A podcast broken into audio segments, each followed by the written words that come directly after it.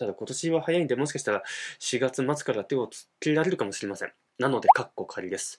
はい、こんにちは。皆さん、ゆびです。えー、今回ですね、4月のすももの作業は何をしたらいいのか、過去、ぶどう、桃、さくらんぼ、柿もっていう、そういったお話です。皆さん、あの、4月に入ってね、結構慌ただしくなってきましたよね。で、作業を忘れないように、今月もすももの作業をね、確認していこうかなと思います。というよりも、まあ、僕の予定の確認なんですけど、あの、今回の内容を聞いていただくことで、4月のやることがしっかりとわかるようになります。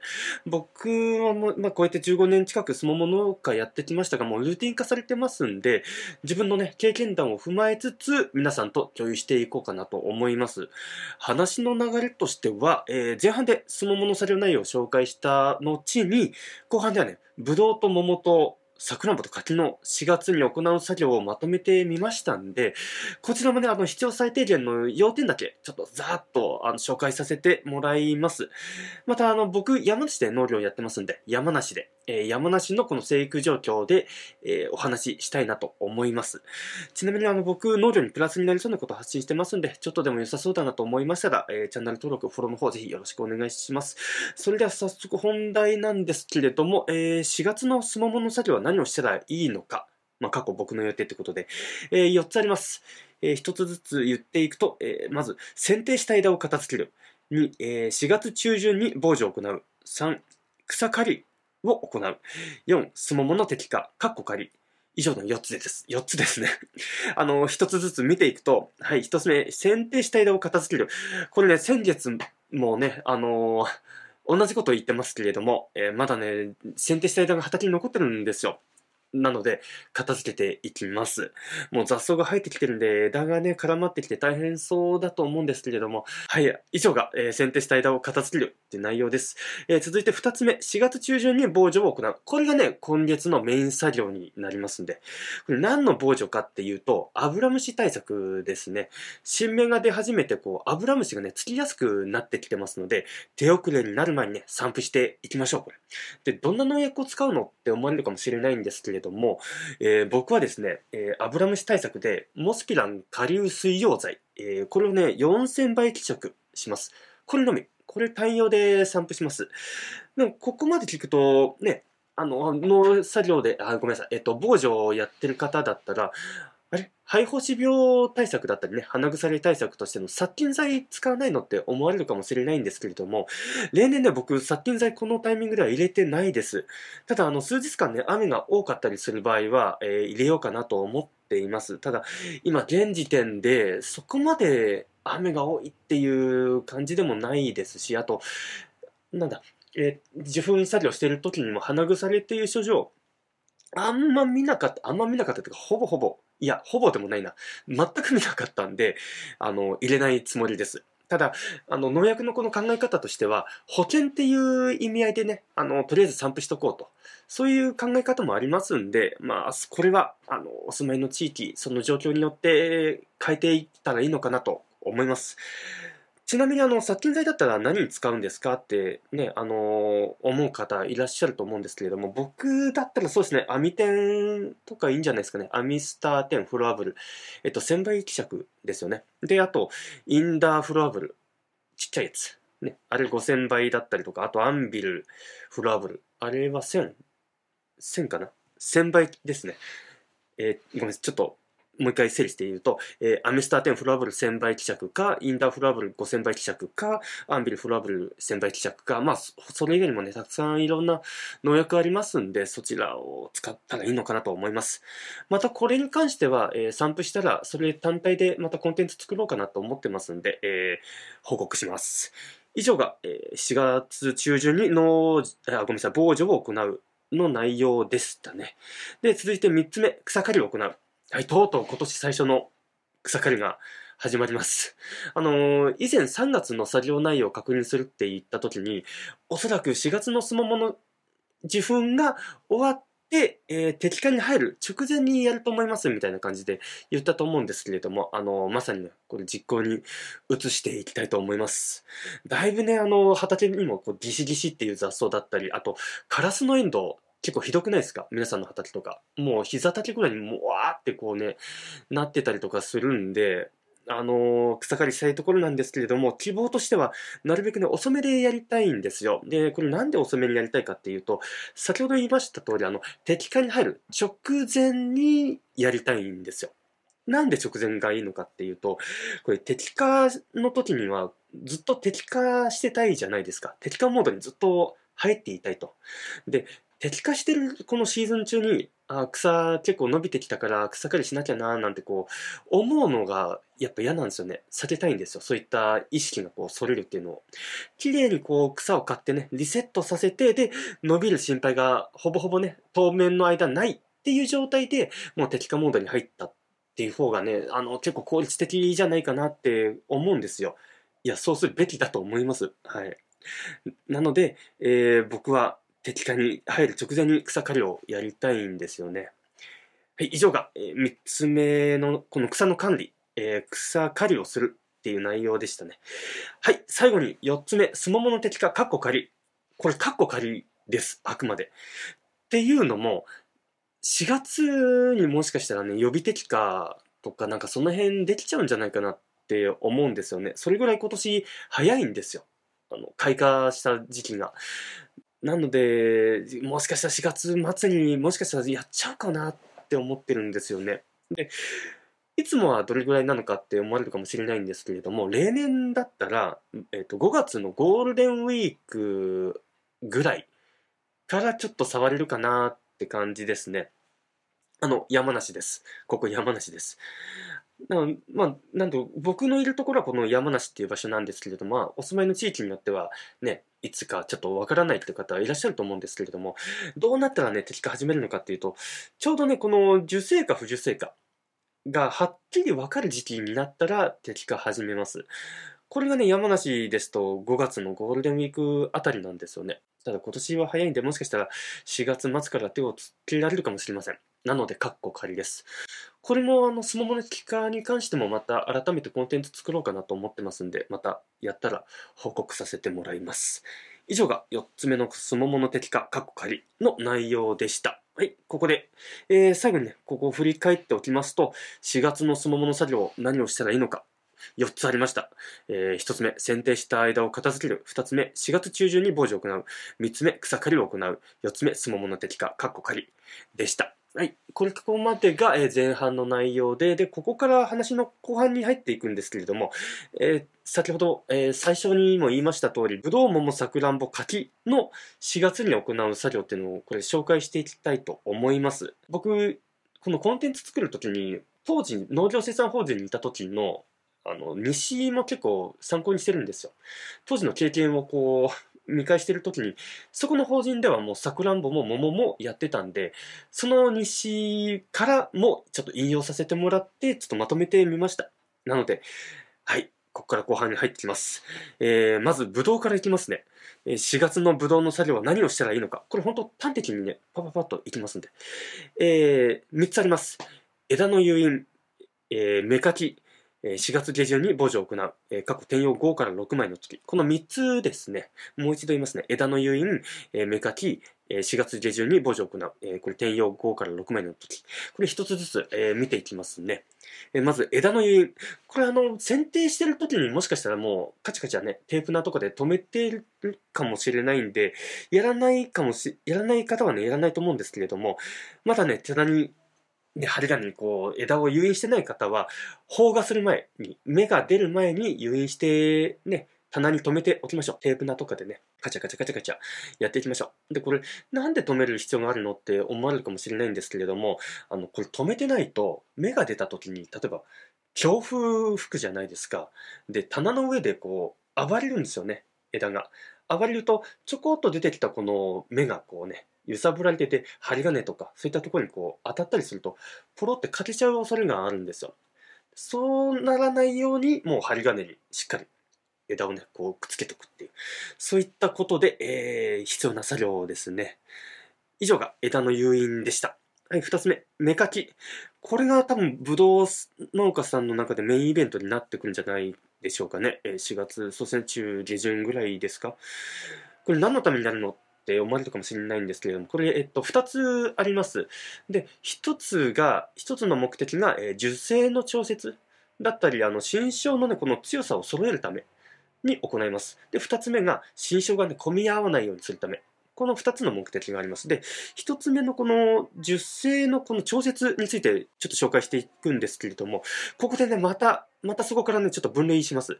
えー、ブドウにはあの、長小剪定仕立てっていうのと、単小剪定仕立てってこの2種類ありまして、長小仕立てと単小仕立てでね、それぞれちょっと、あの、ニュアンスが変わってきます。まず、長小仕立ての場合の、えー、新書の伸び具合。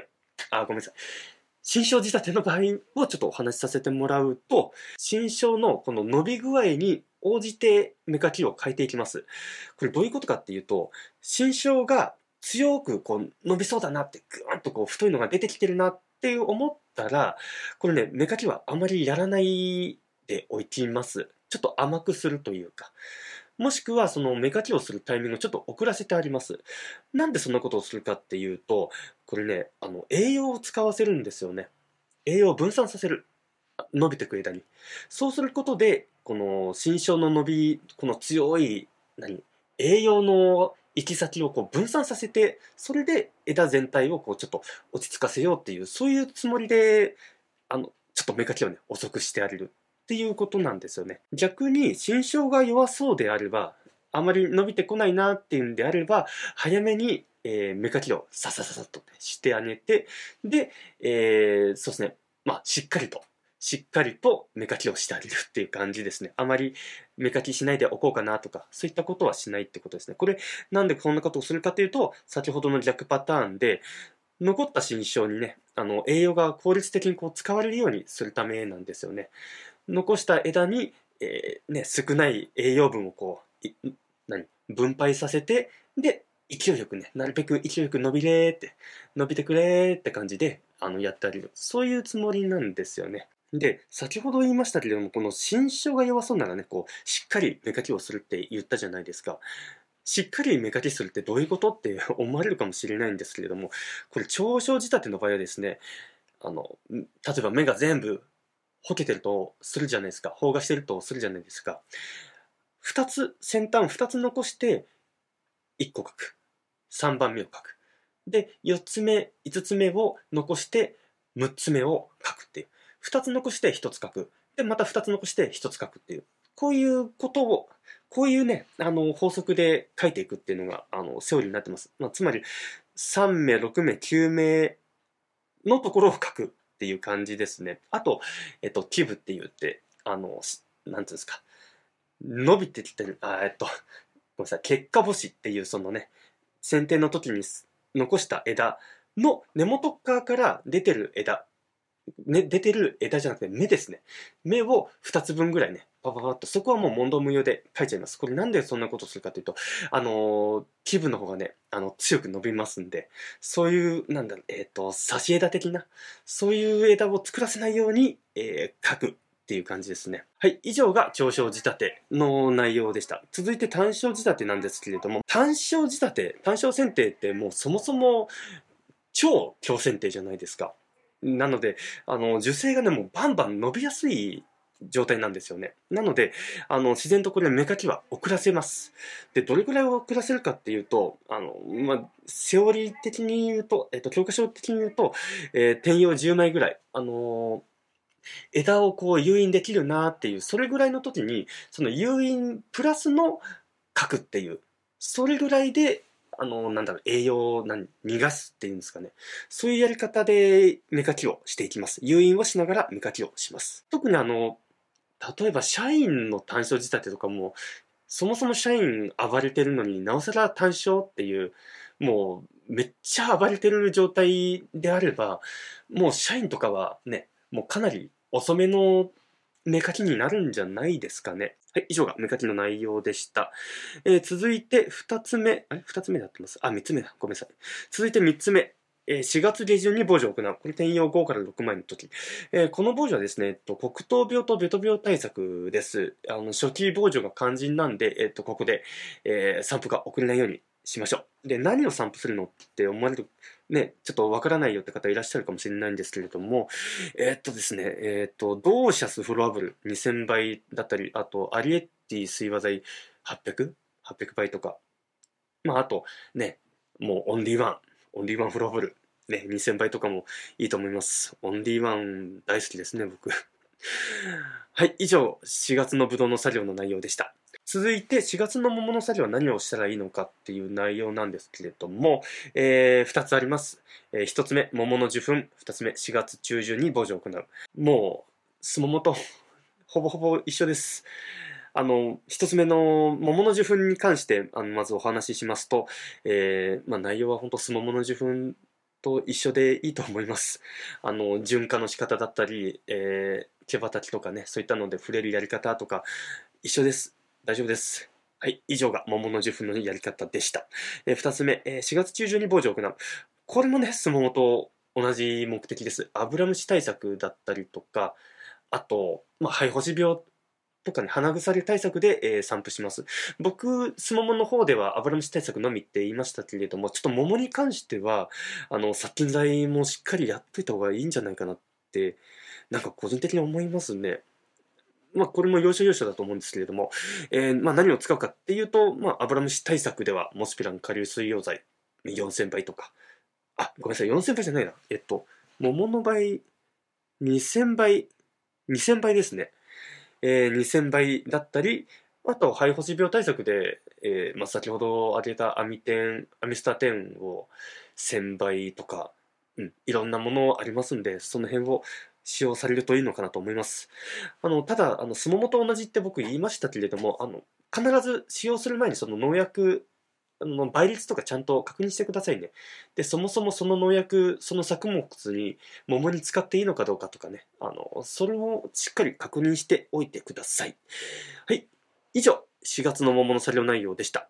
続いて、さくらんぼいきます。えー、4月のさくらんぼの作業は何をしたらいいのか。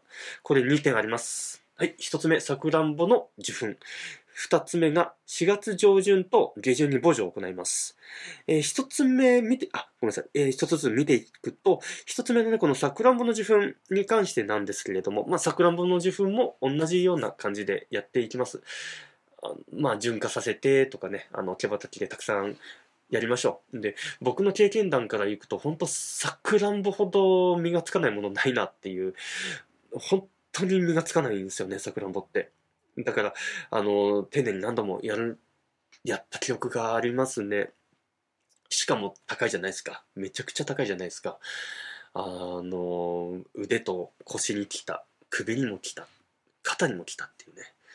うん、すごいそういう思い出があります。はい、桜本受粉をしましょう。え二つ目、4月上旬と下旬に墓地を行う。これ具体的にいつかっていうと、えっと、開花前と開花後ですね。もしかしたらもう、開花前はね、もう過ぎちゃって今、受粉作業に入ってる最中かもしれないんですけれども、はい、これ何の対策かっていうと、やはりこれもね、あの、肺干病、鼻腐り対策と、あと、ハマキムシ対策ですね。で、この場合何を散布するかっていうと、えー、肺干し病対策には、まあ、オンリーワン2000倍だったり、あと、えー、フルーツセーバー、えー、1500倍だったりします。で、ハマキムシ対策には、えー、サムコル、フロアブルでしたね。えっ、ー、と、うちのやってたところは、サムコル、フロアブル10を5000倍希釈でやってました。はい、以上が4月のさくらんぼの作業内容でした。はい、続いて柿いきます。えー、4月の柿の作業は何をしたらいいのか、一つしかありません。えー、4月の中旬に、えー、防除を行いましょう。これ何の対策かっていうと、えー、柿管アザミウマっの対策ですね。この防除ってもう何でもそうなんですけれども、初期防除が本当肝心なんですよね。で、初期防除遅れちゃうともう、ブワーって広がっちゃって、で、全部がね、ゴテゴテになっちゃう。いくら散布しても、しっかりとね、防ぐことができなくなっちゃう。えー、病気もどんどんね、菌がブワーってなってかびちゃったりとかしていきますんで、初期防除肝心になってきます。えー、こちらもですね、転用はじめですね。転用はじめに、えー、しっかりと防除していきましょう。で、何を散布するかっていうと、うん、もうモスペラン下流水溶剤。えー、これは4000倍 ?4000 倍ですね。はい、以上が、えー、4月の柿の作業の内容でした。うん、柿はまだ落ち着いていられますよね。で、中には、この時期、転用してきて、そこでね、選定される方もいらっしゃると思います僕ももうまさにちょっとガサガサっと切ったりとか、あの、してますね。はい。ここまで聞いていくと、あのー、一つね、ちょっと共通点がこう思い浮かぶと思うんですけれども、やっぱね、こう4月に入ると気温が上がってきてるわけですよ、かなり。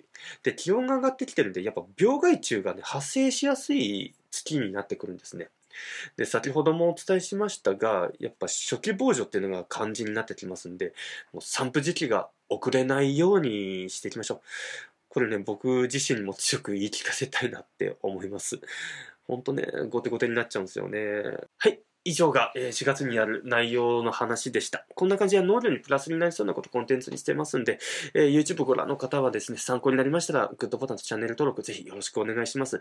また音声、えー、ポッドキャストお聞きの皆さんは、ぜひフォローの方、ぜひよろしくお願いします。はい、それではまた別のコンテンツでお会いしましょう。終わります。